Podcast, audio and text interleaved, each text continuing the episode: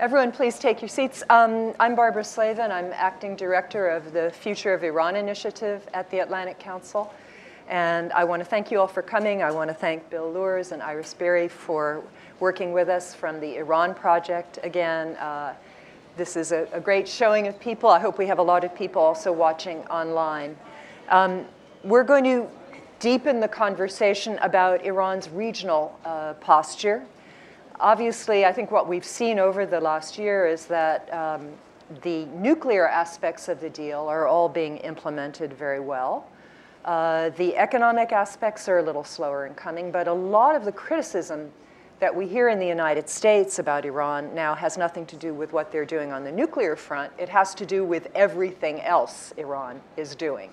Uh, that includes what Iran is doing domestically in terms of continuing to put dual nationals in jail.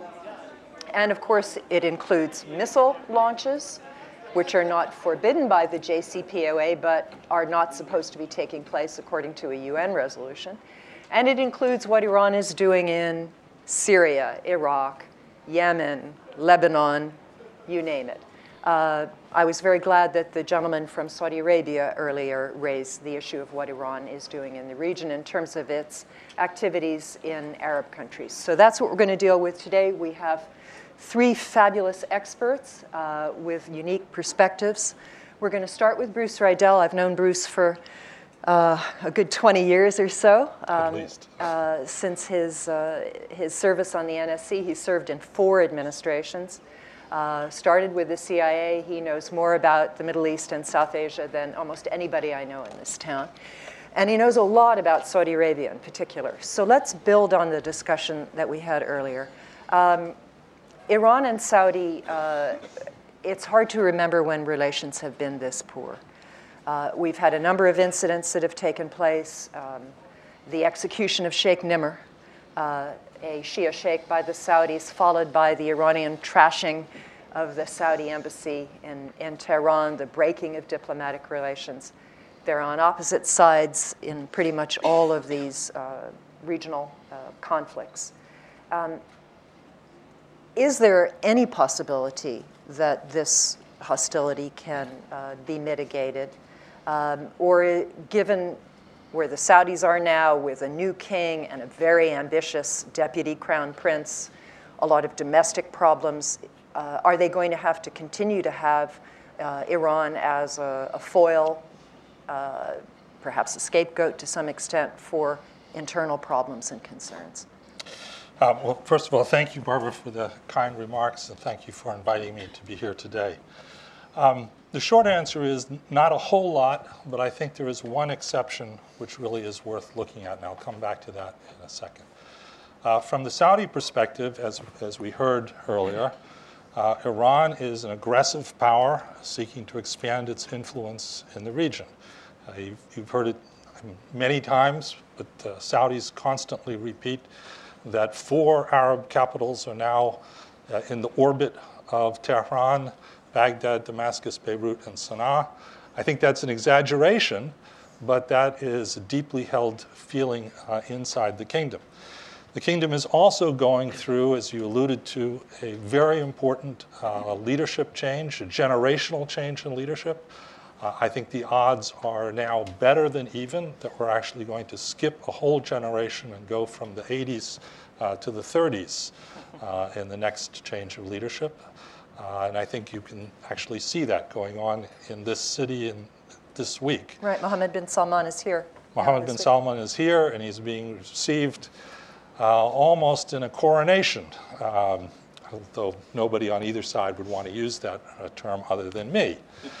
Um, there is not in this uh, complex internal uh, politics within the royal family, as far as I can determine, a spokesman for the let's work closely with the Iranians on cooling tensions in the region. I don't see that person in this, in this conversation.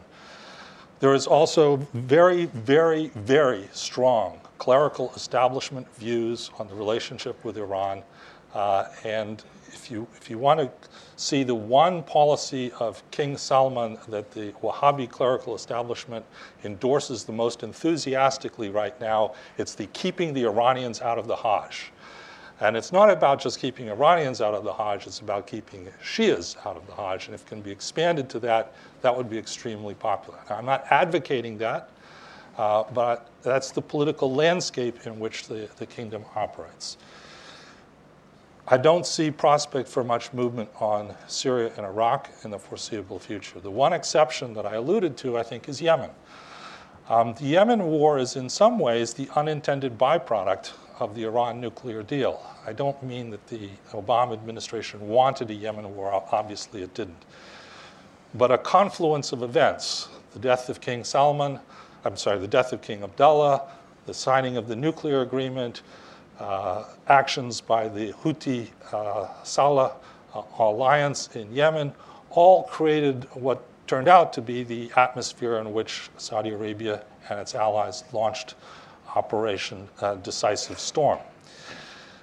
The good news is a year later, more than a year later, it's clearly been a storm. It has not been decisive. And I think that that realization has now sunk in in Riyadh. Uh, some of the statements that we've been hearing from Foreign Minister Adel Al Jubeir, I think, strongly indicate that. Um, and I think that's an opportunity. And I think that's an opportunity that the Obama administration ought to grab onto. Uh, it's not a question of trying to broker a Saudi Iranian deal over, Iran, over Yemen. It's a question of trying to help the Saudis uh, find an honorable way to bring the war to an end. And one of the ways you can do that is by declaring that Iran's goal of turning Yemen into a puppet of Iran has been thwarted. Now, many of you will look at me and say, but Iran never intended to turn Yemen into a puppet. Exactly. That's how you end wars, is you figure out a way to accomplish your objective, whether or not your objective made a whole lot of sense in the beginning. The United States, I think, can play that role. And here I also want to tell you one more thing. Uh, I want to commend uh, the Congress. Uh, because it was the Congress, and particularly Senator Chris Murphy, who began the process of putting some pressure on the Saudis to start rethinking about their war effort. Uh, so I think Chris Murphy deserves a number of shout outs today, and one of them is also for what he's trying to do in persuading Saudi Arabia to back out of the war in Yemen. Let me just add one thing. Uh, there was, at least I saw it on Twitter, so it must be true. Uh, the United Arab Emirates has declared that their intervention, that the war in Yemen is over as far as Right. they're concerned. Right. So I assume that Saudi Arabia, without active help from the UAE, would have a great, uh, UAE has had uh, special forces in Yemen, I believe, would have great difficulty carrying on uh, this campaign. Without question, um, the UAE, as the Washington Post called it, is the Sparta of the Arabian Peninsula. Um, for those who've studied ancient Greek politics, that's not exactly a very good place you want to be. Uh, but they have provided the real military muscle in this adventure. Um, and I think that that's another sign of movement towards ending a war. Let's bear in mind there are more Yemenis than there are Saudis. There are more Yemenis than there are Syrians. I'm not comparing the level of devastation. According to the UN, more than 21 million Yemenis are at severe risk of humanitarian disaster. Uh, so ending this conflict uh, is a substantial move in the right direction to calming the Middle East, at least a little bit. Very good. Um, Matt uh, McInnis, uh, first appearance here at the Atlantic Council from uh, American Enterprise Institute. We, we were interviewed together on Kurdish television, Yes. and it was a very good experience, and I'm glad that, that you can be here to bring your perspective uh, with your background also in the Pentagon uh, and in, in intelligence regarding Iran. Um, Iran's activities in Syria and in Iraq have also been a focus for concern uh, on the part of the Saudis, GCC, and others. How do you see uh, Iran's experience in fighting in both those countries? We have now pictures of General Soleimani, the head of the Quds Force, is supposedly supervising the campaign uh, in Fallujah. Doesn't seem to be going that well, I must admit. The Iranians have had a lot of losses of the IRGC uh, in Syria, uh, working with Shia groups from as far afield as Pakistan and certainly with Lebanon, uh, with Hezbollah. Uh, do you see any glimmers of solutions in these places, or do you think Iran is just going to continue to double down on its investment in these countries? Yeah. Yeah, uh, thank you, Barbara, for having me. This is a, it's a great event so far.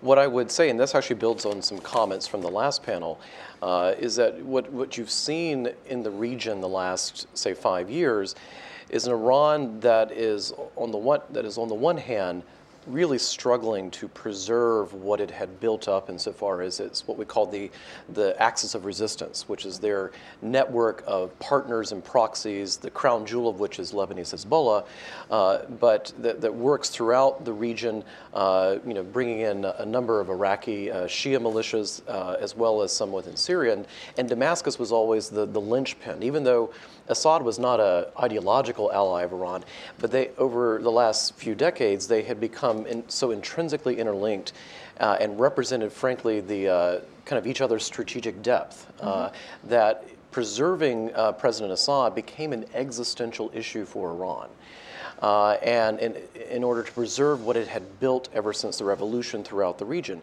And I think to some degree, we uh, here in the U.S., at least from what I remember my time uh, at, at, U.S. Central Command and at the Pentagon, uh, that there was a certain degree of underestimation back in the beginning of the Civil War in 2011, 2012, uh, about how far Iran would go in order to preserve Assad. And I think most people would agree if the Iranians had not helped prop up Assad, Assad would have fallen a long time ago. Uh, and I think that that's something that we, we, we should be very careful about underestimating that as we go forward.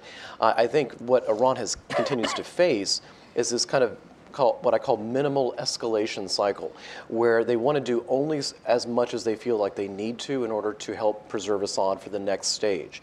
The problem is, is that every time they have escalated, whether it's bringing in Lebanese Hezbollah uh, more explicitly in 2012 and 2013, uh, or you know the, their most recent surge that they had with uh, with the Russian intervention, um, is that it gives them a little bit of breathing room. It gives them they gain some uh, some territory, uh, but then the opposition pushes back again. Uh, and we, we kind of keep ending up in this stalemate, and Iran has to reevaluate do we go in bigger? Do we go in harder? Uh, and, and I think that this is something that the Iranians, they would not, they don't want to be in this fight in Syria. Uh, they would rather not have to fight for what they used to have for free. Uh, so I think that this is something that they want to get themselves out of this, but they don't know how um, because their capabilities, their, their unconventional warfare capabilities, which they have been doing some really fascinating uh, modifications to as the war goes on in Syria.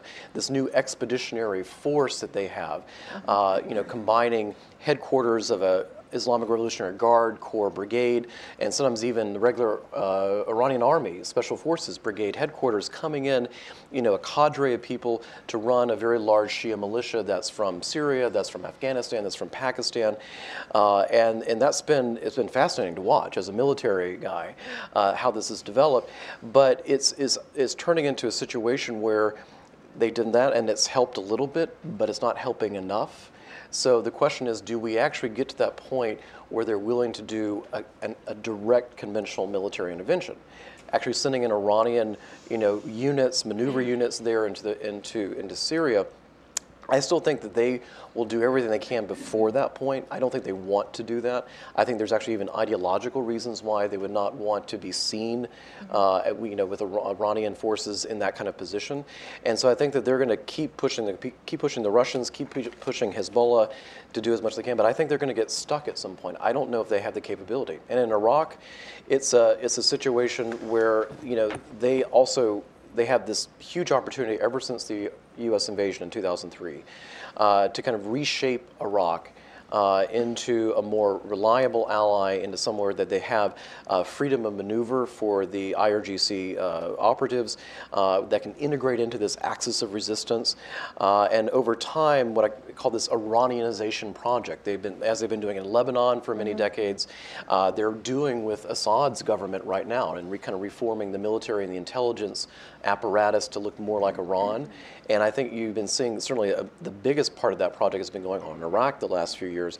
Um, but the problem is, is that the, the, the Iraqis a lot of them still resent this, uh, and you have a situation where you are sowing. You know, ISIS is probably going to be defeated militarily in the next year or two, um, and I think you're looking at a situation and this is what the U.S. has to remember, the situation after ISIS may be defeated, what is left in Iraq? Mm-hmm. Uh, and I think you see the seeds of potential intra-Shia, you know, or Shia Kurdish or Arab Kurdish, uh, you know, civil war breaking out uh, because the, many of the Iraqis resent this Iranian dominance uh, and the buildup of these Shia militias uh, under Iranian, uh, you know, guidance is is creating, you know, just an uncontrollable situation. I think long term, and so I think think that's where we're seeing a, a longer term picture that Iran, I don't think, knows quite how to manage. Thank you. Um, Ellen Laipson, Distinguished Fellow at Stimson and uh, briefly at the Atlantic Council, former president of Stimson Center and served on the NIC.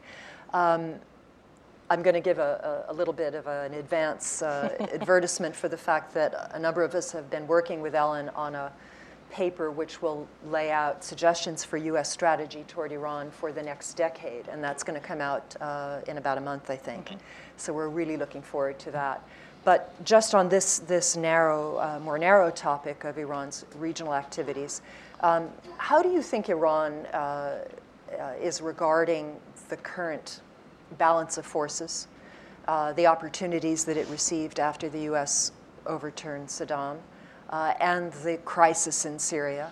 Uh, do you think that there is a way that Iran can scale back its ambitions? I sometimes see that uh, writing in, in, the Iranian press that all they're really concerned about is having the conduit to Hezbollah, that they don't necessarily have to have, I love this, this uh, word, Irani, Iranization of the security forces in both Syria and Iraq. Mm-hmm. Is it a narrow goal or is it a broader goal? Do they see a real opportunity to have this uh, Shia crescent that uh, King Abdullah of Jordan once talked about. Well, thanks, Barbara. I think those of us who've tried to follow Iran over many years um, are always struck with this, um, not necessarily a paradox, but this friction between an image of Iran that is essentially a lonely country that is insecure, doesn't have any natural allies, and basically doesn't know who to trust in its neighborhood versus an ambitious Iran that does believe that it has natural attributes of leadership that competes with the Turks, competes with the Saudis,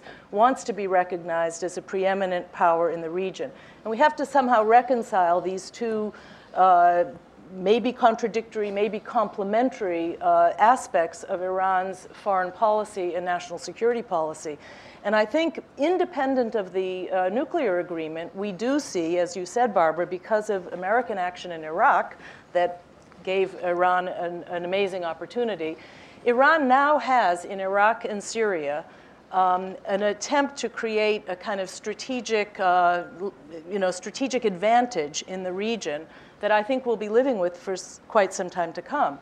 It has some real downsides for, from an American interest perspective, but it may be a reality that um, at least begins to acknowledge uh, an Iranian role in the region that all the powers in the region are going to have to come to terms with. Um, it doesn't mean that Iran has easy successes. I think your description of getting bogged down in Syria is, is very compelling. And Bruce's uh, image of the Saudis getting bogged down in Yemen, I mean, I, I, have this sort of mischievous thought that maybe finally some of these countries will have some sympathy for why the United States doesn't believe in military adventurism anymore. You know, that you, you can go in thinking that you have very limited war aims and that it's a, a sort of a, a, surgical intervention and that you'll come out quickly. But guess what? Uh, in virtually all combat environments, it, it never ends as, as neatly and as quickly as people want it to. So Iran is having this sobering experience in Syria. And it, it, let's remember that the relationship between Syria and Iran was almost an accident of history. It was because of intra-Ba'ath feuds and the Syrians not wanting to do anything nice to Saddam Hussein. So they sort of stumbled into a relationship that now has some great uh, strategic benefit to them. So I think that um, when we think of whether there's a post-nuclear agreement opportunity to reshape Iran's role in the region, I think we have to be realistic about what parts of Iran's activities uh, are subject to change and what are not. And I would say that expect Iran to uh, de- assert that it has an abiding interest as one of the parties, not necessarily the exclusive or dominant party, but one of the parties that will be shaping the politics of both Iraq and Syria for some time to come. I think that we should also talk a little bit about Hezbollah because Hezbollah to me is, um, uh, you know, their greatest foreign policy success story. And I don't think we can confine, confine the Iranian Hezbollah relationship to the territory of Iraq, uh, of Lebanon anymore. It's much bigger than Lebanon. It is an ally, it's really Iran's only reliable ally, if you will. Mm-hmm. But we still want to think about how much does Hezbollah want to act independently of Iran? Is Hezbollah um, an instrument of Iran, or is Hezbollah now, uh, in a way, an independent actor? So that would be another uh, way to, to look at it. Um, so I guess my point is that um, Iran, by this analysis, is actually uh, having some, is on a, a trajectory of demonstrating that it is a force to reckon with beyond its borders, which is different than how they were talking about exporting the revolution, you know, 30, 40 years ago. Um, they've, it's, it's, it's, there are twists and turns to this story, and Iran now does have some influence and power on the, um, the, the destiny of other countries in the region. It's not just an advocate for Shia minorities it, or Shia majorities in some cases, um, its interests are beyond pure uh, advocacy for the Shia cause, and it does see its leadership as part of the landscape of the region. It explains why the Saudis are so profoundly um, uncomfortable with Iran becoming recognized as a greater power in the region. We have to try to somehow turn this into an advantage for U.S. diplomacy to encourage the region uh, to move towards um, a, a, more productive uh, dialogue. But should Iran and Saudi Arabia find a way to talk to each other, I think the best advice to the U.S. is let it happen. Sure. Get out of the way. Don't try to uh, micromanage it. Yeah. yeah. Bruce, let me come back to you about that. I mean, the uh, Iran and Saudi Arabia were able to at least talk to each other uh, when King Abdullah was there, when the foreign minister was Saud al Faisal. Um, I remember certainly after the Khobar Towers uh, terrorism incident of 1996, where an Iranian-backed uh, Saudi group was blamed uh, for this terrorist incident against Americans, that um, uh, it was, I guess it began with Rafsanjani and then under Khatami, uh, Iranian diplomats met uh, actually, Rouhani went uh, and met with King Abdullah, and they reached an agreement on a kind of security understanding between the two countries. Is all of that now swept away because of the, the personnel changes, because uh, Saud al Faisal has passed away, King Abdullah has passed away, uh, and the, uh, the, the, people in control now have no personal history of, uh, of talking to the Iranians? Is, is part of the problem on the Iranian side. I have heard, for example, that Javad Zarif, the Iranian foreign minister, uh, has expressed his desire to go and, and, and talk to uh, the Saudis, but he wants to meet with King Salman. He won't be satisfied with just Adel al Jubeir, right. who he considers, uh, mm-hmm. you know, mm-hmm. a kid, uh, and, and not someone, a member of the royal family. Um, before going to your question, you brought up Khobar, and yeah. it is uh, worth remembering when one talks about the Saudi Iranian relationship that last summer, uh, Saudi intelligence renditioned the mastermind of Khobar, uh, Ahmed Mughasl, uh, from Beirut, uh, brought him to the kingdom. Um, the Saudi charge against Mr. Mughasl is a lot more than the Khobar Towers. Uh, Mr. Mughasl was involved in the assassination of Saudi diplomats in the late 1980s on three continents. Um, typically, when the Saudis rendition a person like this, uh, there is a long period of silence, and then one day uh, uh, Riyadh Radio announces that Mr. Mughasl has been brought to justice, and just prior to having his head separated from his shoulders, he gave the following confession. Um, I suspect that that will come. I don't know when, but when it does come, uh, Mr. Mughasl, I think, will paint a picture of Iran's involvement in terrorism, which will be quite uh, fascinating uh, he will be able to say that he knows what the Supreme Leader ordered and what the Supreme Leader didn't order. Now, many people in the West will dismiss it, say it was coerced, uh, but many uh, but very few Saudis will doubt it, and very few Emiratis will doubt it, and very few Kuwaitis and Bahrainis will doubt it. Um, yes, there have been periods of Saudi-Iranian rapprochement, and I think conceivably there can be periods of Saudi-Iranian rapprochement in the future. Uh, as I said earlier, I think Yemen is, a, is an interesting place to start a building block there. But I think if you look at it from the Saudi standpoint, what is so worrisome is that over the course of the last decade and a half, they see Iranians' uh, involvement advancing, first in Iraq, uh, also in Afghanistan. And they see, as, as you rightly pointed out, Matt, that the uh, decision of the Iranians to send Hezbollah into the fight in Syria saved Bashar Assad.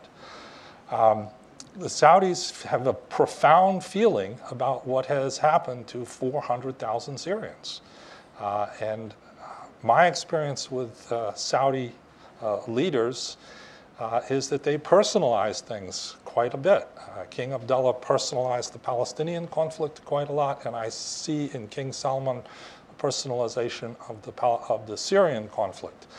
Uh, and they see the Iranians as responsible for the death of 400,000 Syrians, and they think that Bashar Assad ought to be brought to justice for doing that. Now, we can all say, but that's not going to get you to a political settlement.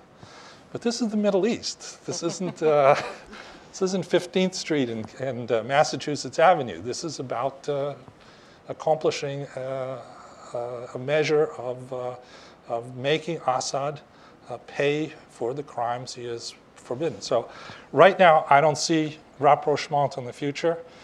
Um, last thing I want to say on this is it's well worth going back and reading about what uh, Saudis said about the Shah. Uh, King Faisal's comments on the Shah are in many ways a lot more um, biting than any Saudi comments I've seen on the, on the mullahs.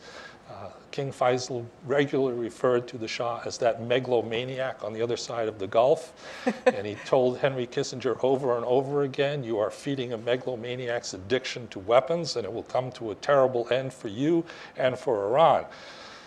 So yes, it's an Arab-Persian thing, it's a Saudi-Iranian thing, it's a Sunni-Shia thing, uh, but this is a complex rivalry with deep, deep roots, and it's not amenable to simple uh, resolution, and certainly not amenable to American mediation. Wow. Um, Matt, I wanted to raise the missile issue uh, because that's also one of the things that's come up since the JCPOA was implemented. A lot of uh, complaints in Congress about Iranian missile launches. I think they've had two or three. It's at least two. At least two. Okay. Uh, none, none lately, which is interesting. Yeah. Um, how important is that issue? Is it a threat in any way to the nuclear deal? Is it a side issue? Is it realistic to expect that Iran would not continue missile uh, launches given the weakness of its, of its conventional forces? Uh, how important are missiles to Iran's defense strategy? Yeah. Well, I think the, uh, the people that want to do something about the missile program, and I've actually written about this, uh, you know, we sh- it's not the same thing as trying to negotiate the nuclear program. Uh, because on, on, the one hand, the nuclear program, because they made a decision at some point in time, uh, and we actually debate uh, now when they made this decision, uh, that they weren't going to pursue a weapon anytime in the near future uh, you know, which is that decision was somewhere between 2009 and 2012, in my opinion, but I think probably around 2010. Uh, that you know, the, uh, the nuclear program, therefore, because it was never going to come into existence in the near term, it may, I still worry it's going to come become a very big problem for us at the end of the next decade when the deal sunsets. Uh, but I, because that was not already part of their their their military base and their deterrence base, uh, that the nuclear program was not existential to them. The missile program is a different beast. The missile program is part of their existential deterrence uh, because they only they have two basic pillars of that. One is their their their asymmetric warfare threat, which is primarily through their network of proxies and terrorist groups that they work with, which is basically to intimidate Saudi Arabia or Israel or the U.S. or Turkey or Egypt or anyone else that if you hurt us, we're going to light you up uh, from a terrorism perspective. Uh, and the other threat that they have is their missile program. Uh, because they don't have a classic conventional military power. They don't have an air force that can assert air superiority over anywhere in the Middle East. Uh, they don't have a navy that can do the same thing. They could, and they certainly do not have an army uh, in, that's in any condition these days, maybe come in the future, to be able to take large amounts of territory in Iraq or Saudi Arabia or Kuwait and sustain that. Um, so they're dependent on their missile program. and because of that, it's, it's much more non negotiable than the nuclear program ever was. Uh, and I think that the U.S. policymakers need to keep this keep, be sober about this issue that uh, that the missile program is something that we're not going to be able to really contain. And frankly as part of as, as part of the uh, at least from a political sense uh, and that the, uh, the how the deal worked itself out and the language that was in the final UN resolution uh, really was quite weak. I don't think it's going to be very difficult for us to do anything about it from a political sense. Now on the other hand we should take the missile program as a very serious strategic problem uh, and I think, and the U.S. policy has been oriented around this anyway for a long time, is that we have an intrinsic, uh, you know, need to find ways to prevent and mess with the missile program. We should be enforcing, you know, the missile con- uh, technology control regime. Uh, we should be doing whatever we can to prevent Iran from improving the capabilities of its missiles. Uh, uh but which is which is the really key thing. Us being able to prevent their the volume of missiles they're producing is almost is very difficult at this point. We have we they are almost autonomous in, in their ability to, to build missiles at this stage. Uh, there's very little we can do to change it, but the problem is that their missiles are still fairly inaccurate, mm-hmm. uh, and if we can keep them inaccurate, that would be a very good thing for U.S. interests. Uh, so whatever we can do in that regard would be, would be great. Uh, but I, I, think that U.S. policymakers have this, I mean, I, I, get upset about the missile launches too. I agree with you. I get upset about it. Uh, they shouldn't be doing it, but they're going to do it. There's not much we can do about it, uh, and we need to take this as the strategic problem for what it is. Okay. Ellen, I want to come to you. I, I am part of the South Asia Center of the Atlantic Council, and I want to look uh, to the other side of Iran as well. Uh, there have been quite credible reports, in, including in the Iranian press, that uh, the uh, late uh, head of the uh, Taliban, who was killed by the United States in a drone strike recently, had been in Iran uh, prior to his demise. Um, the Iranians uh, have apparently developed quite uh, robust relations with the Taliban um, over the last uh, few years and perhaps really going, going back, even though they helped overthrow the Taliban government back uh, after 9 11. Um, how do you see their involvement in Afghanistan? Is that an area where they might be able to possibly at least have discussions with, with the United States? Um, given this sort of hedging behavior, uh, is it possible really to, to work with them on that issue? Uh, thanks, Barbara. So I think that Afghanistan is an important but not as important country for Iranian interests as some of the countries we've been talking about uh, so far. Um, there's a lot of cultural connections. The Hazara minority of Afghanistan has very, there are both Shia and linguistic and um, cultural connections between parts of Afghan society and Iran. Iran has housed, I think, the largest, until the Syrian crisis, the largest single group of refugees in the world were Afghans in Iran. Um, that Iran in general is praised by the UN for, you know, overall, very uh, good treatment of these refugees. It does occasionally um, do forced repatriations of, of Afghans that it can no longer support. Um, but I, I think that we see the wily behavior of Iran uh, reaching out to any players that it thinks could be important, not because there's ideological solidarity, not because there's long term uh, bonds of, of shared interests, uh, but I think this is something the Iranians and other Middle Eastern countries, to be sure, are, have, are quite good at is, is keeping channels open to groups that you may want to manipulate or support for some tactical uh, purpose uh, sometime down the road.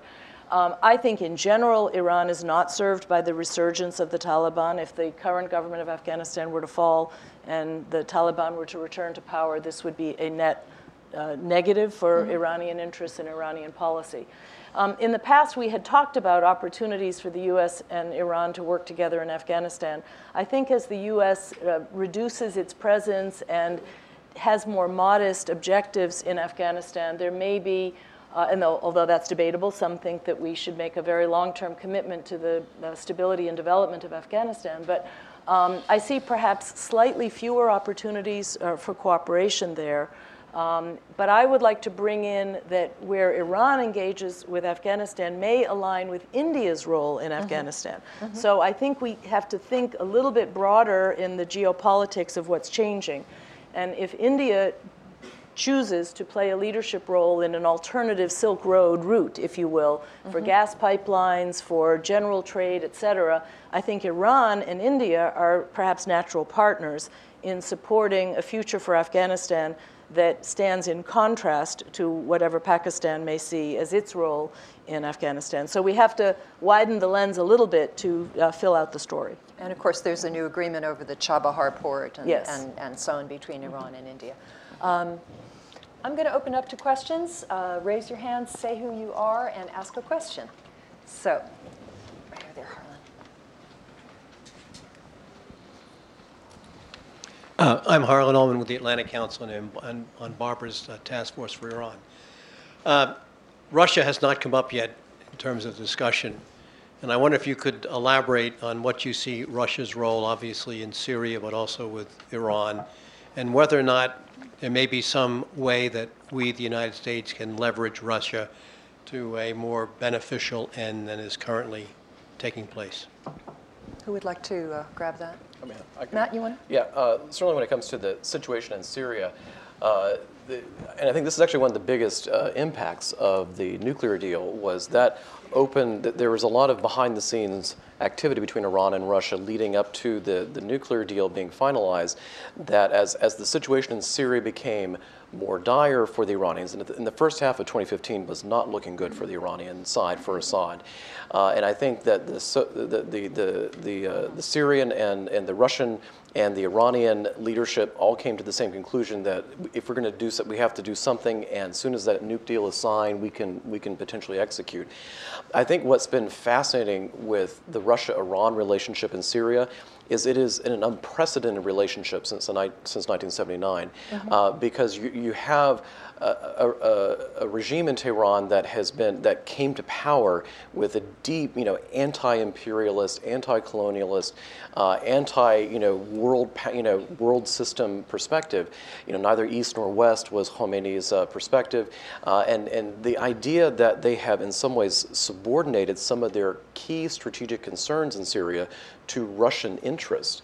Uh, not that they are generally aligned for the most part, but I think there's an enormous fear inside Iran that eventually you know, Putin is going to sell out Assad for a broader deal as long as his interests in Syria are preserved. Uh, and I think that, that the, at the end, the Russian and the, and the Iranian relationship doesn't quite mesh. Uh, and, and, because there's certainly no ideological alignment to it. And, the Russians are also staying close to the Israelis. We should yes, keep that. Yeah, and they're, and they're continuing to allow Israel to hit Hezbollah uh, and as well as Iranian uh, shipments to, to Hezbollah. Uh, so, I, and, and of course, Russia has broader interests in the Middle East now than it does than just Iran. They want relationships with Saudi. They want relationships, obviously, with Israel uh, and Egypt. Uh, so it, it, it, really complicates Iran's position, and it points to the fact, as much as they may like to have some additional Russian backing occasionally, it points to the fact that they are in this in, in preserving what they have built in Syria and in the Levant, they're becoming increasingly backed into depending on others to, to preserve what they have. So I think it's going to be a very complicated situation moving forward between Iran and Russia. Anybody else want to add on anything to that? I, I would just underscore the, the incredibleness of a historic moment where Iran is welcoming Russia into the Middle East. I mean, yeah. This, right.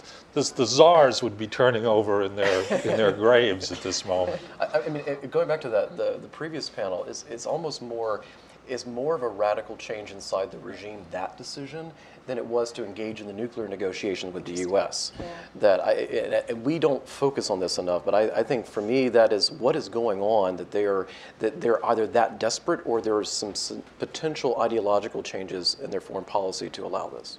That's, uh, you know, of course, the Russians occupied uh, part of Iran, Iranian Azerbaijan. You're absolutely, and and before that, split the whole, split Persia with the Brits back uh, more than hundred years ago. So that's a very good point. Yes, here. And this time a question, okay?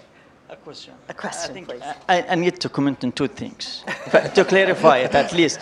No, sorry. There is two inaccurate information said here. One is it's not Saudi who said Iran control four capital Arab cities. It is Iran officials. It was Muhammad Iran Sadiq uh, Al Husseini and Ali Akbar Wilayati.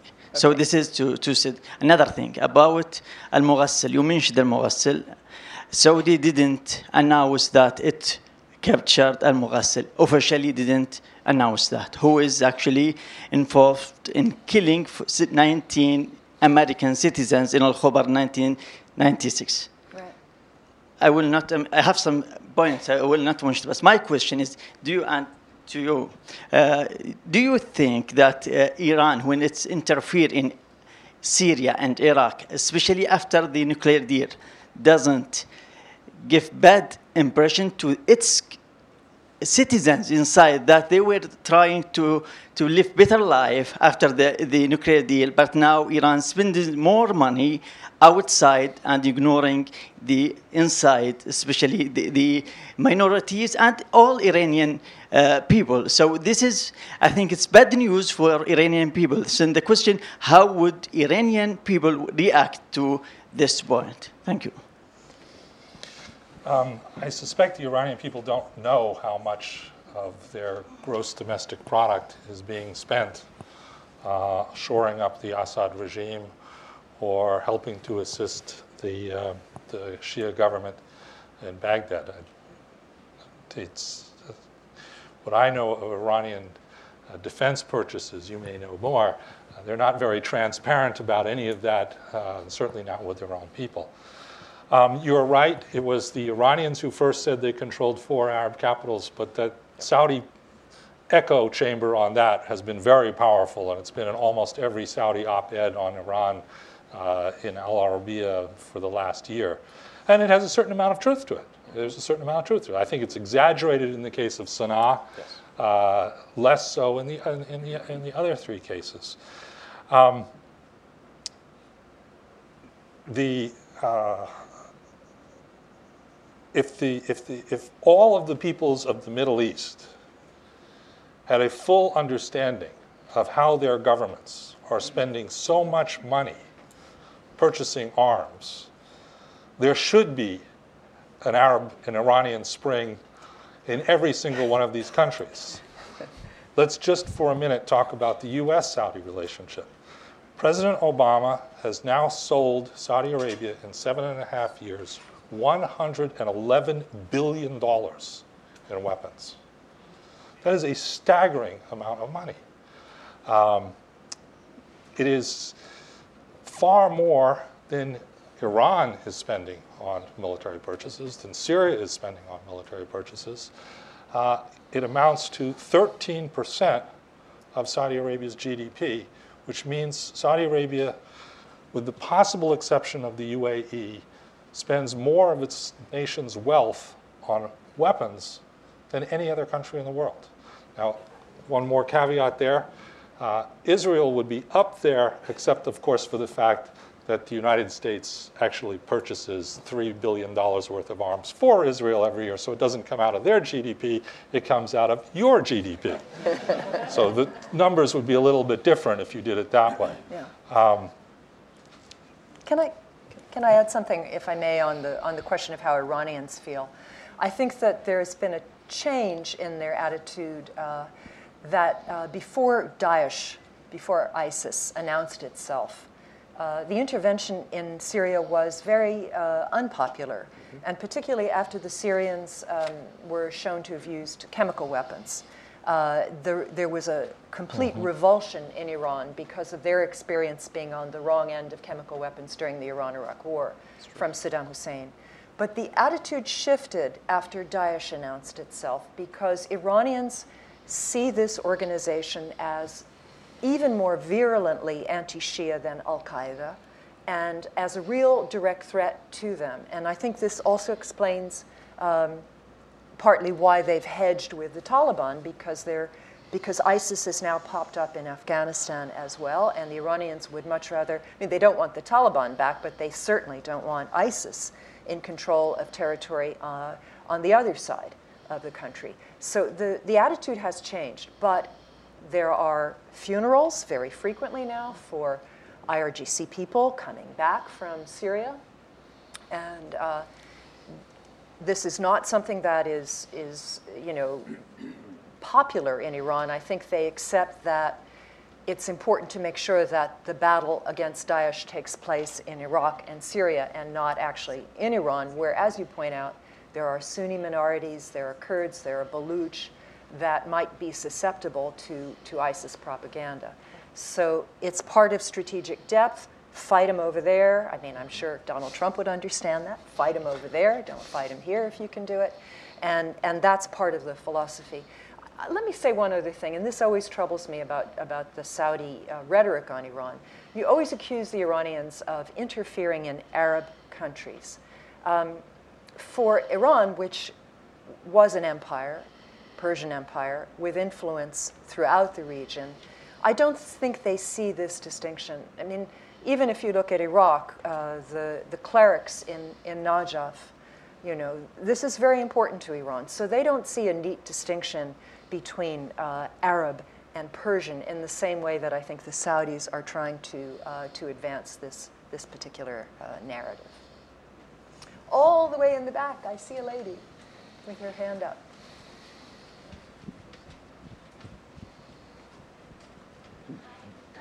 No, the, uh, the, the dark-haired lady first, Okay. and then, then the other lady. I'll, I'll, we'll, we'll do it. Okay. Um, just this is real quick. Um, Sharon Bovat, Voice of a Moderate. A lot of Americans were upset that we released all the funds to Iran, but then we start looking at the relationship with Saudi and that a lot of the people in ISIS are educated with Saudi curriculum. So then we look at Pakistan and they're the nuclear arm of Saudi. So um, when you look at the world, you think of energy independence, but then when I look at the whole Iran project, we have to look at them as a people that are different from their government. How can we do that when their government is doing these wacky things? Thank you. Interesting question, and this lady? Hi, Nazanin Soroush with IHS. And um, I wanted to ask the panelists to speak a little bit more about two interrelated topics. Um, one being uh, the Iran Turkish rivalry doesn't really get as much attention as we talk about the Iran Saudi rivalry, but it is another ongoing uh, sort of competition in the Middle East. And I wanted you to expand on that a little bit more and the prospects of that going forward. Um, Iran, Iranians and Turks, um, they tend to try to divide their political security versus uh, from their economic. So uh, a little bit more on that. Um, and interrelated to that, um, dynamics between Iran and Turkey um, unfolding with the uh, Kurdistan regional government, uh, with the different Kurdish groups, uh, and how they're trying to um, sort of position themselves. Um, the, you know, you saw the uh, recent agreement with PUK and Goran, um, Iran-backed Kurdish groups, and how that will unfold going forward. Okay, let me take one more because we're getting close, uh, close to the end. Joe, let me take from you here in the front. Um, Matt, could you tell me why you think Iran gave up, decided against developing a nuclear weapon in 2010? I'd like to hear that analysis. And by the way, they, the staff mistook me for you before the, st- before the panel and wanted to mic me up. Uh, I, I am flattered by the comparison. That was, that was Joe Cirincione of Plowshares. Uh, Matt, why don't we start with that question uh, Okay. from Joe, and then we'll move to the, the area, the Kurdish question, which I think is very interesting. Yeah, I, I think that this is uh, something that, uh, and again, I have to you know draw from some of this from my time in government when this was going on, and, and be be careful about what I say. Uh, but the, I think that there was a a, a decision that uh, you know a strategic that strategically it did not make sense for them to go for a weapon at that point in time. Uh, that you know they were in a position, given the pressure that they were going to be under in the region, if they went forward with it between Israel, obviously the U.S., as well as how the Saudis and others could respond in kind. Uh, I think that there was they, they were they were pressured enough that if they were going to do it coming out North Korea style, uh, you know, with a couple of weapons, two or three weapons, I think would would hem them in in a way that they wouldn't have that r- room for maneuver that they would want if they were ever going to go that far. If you're going to get a nuclear weapon, have something that would potentially have a second strike capability. Uh, they you know, come out, and I think this is in the end what I think many in the leadership want to do, or their long-term vision, is if if you are going to do it, come out like Pakistan in '98. Uh, and come out with an actual survivable arsenal or small arsenal that you can then build upon. And I think that there was a decision that they still wanted to have, they wanted to continue on after that decision to continue building the capabilities eventually. But I think that's the reason why the nuclear deal made so much sense to the leadership uh, is that they, they weren't going to go for a weapon now and they need to get their r&d and other capabilities uh, in better shape to really go for something significant if they ever chose to do so uh, and, and obviously the, the isolation the economic pressure um, and all that kind of added up to the supreme leader to make hey this is what we should do uh, th- this is worth because this is worth trading away because we don't want it right now anyway uh, and I think that that was something that it took us. A, it, I think it took us a while to figure that out. Uh, and I think it's one of the things that during the nu- nuclear negotiations, at least in my small writings on this, I encourage the U.S. side to recognize they have, you know, the Supreme Leader is fully behind a deal, and we should press for as hard a deal as we can possibly can in that situation. They were not. This is there is consensus. They're not going for a weapon right now, uh, and we can get something that really hems in their program if we try. Let me ask about Turkey and about the Kurdish question. I mean, we have in Syria now and in Iraq situation where certainly Kurds are more and more empowered. Uh, they're our primary ally, uh, certainly in Syria right now, and trying to go after uh, Raqqa uh, and whatnot. Um, how does this affect Iranian interests? Uh, are they fine with it? Uh, are they concerned about, about their own Kurdish populations? I think traditionally Turkey and Iran had a lot in common of worrying about Kurdish separatism and any possible loss of territory. Um, and I assume that is still somewhere on Iran's list. It's much higher on Turkey's list of something that feels uh, very uh, acutely threatening. Um, so I think that Turkey and Iran are sort of friendly rivals and have been for a long time.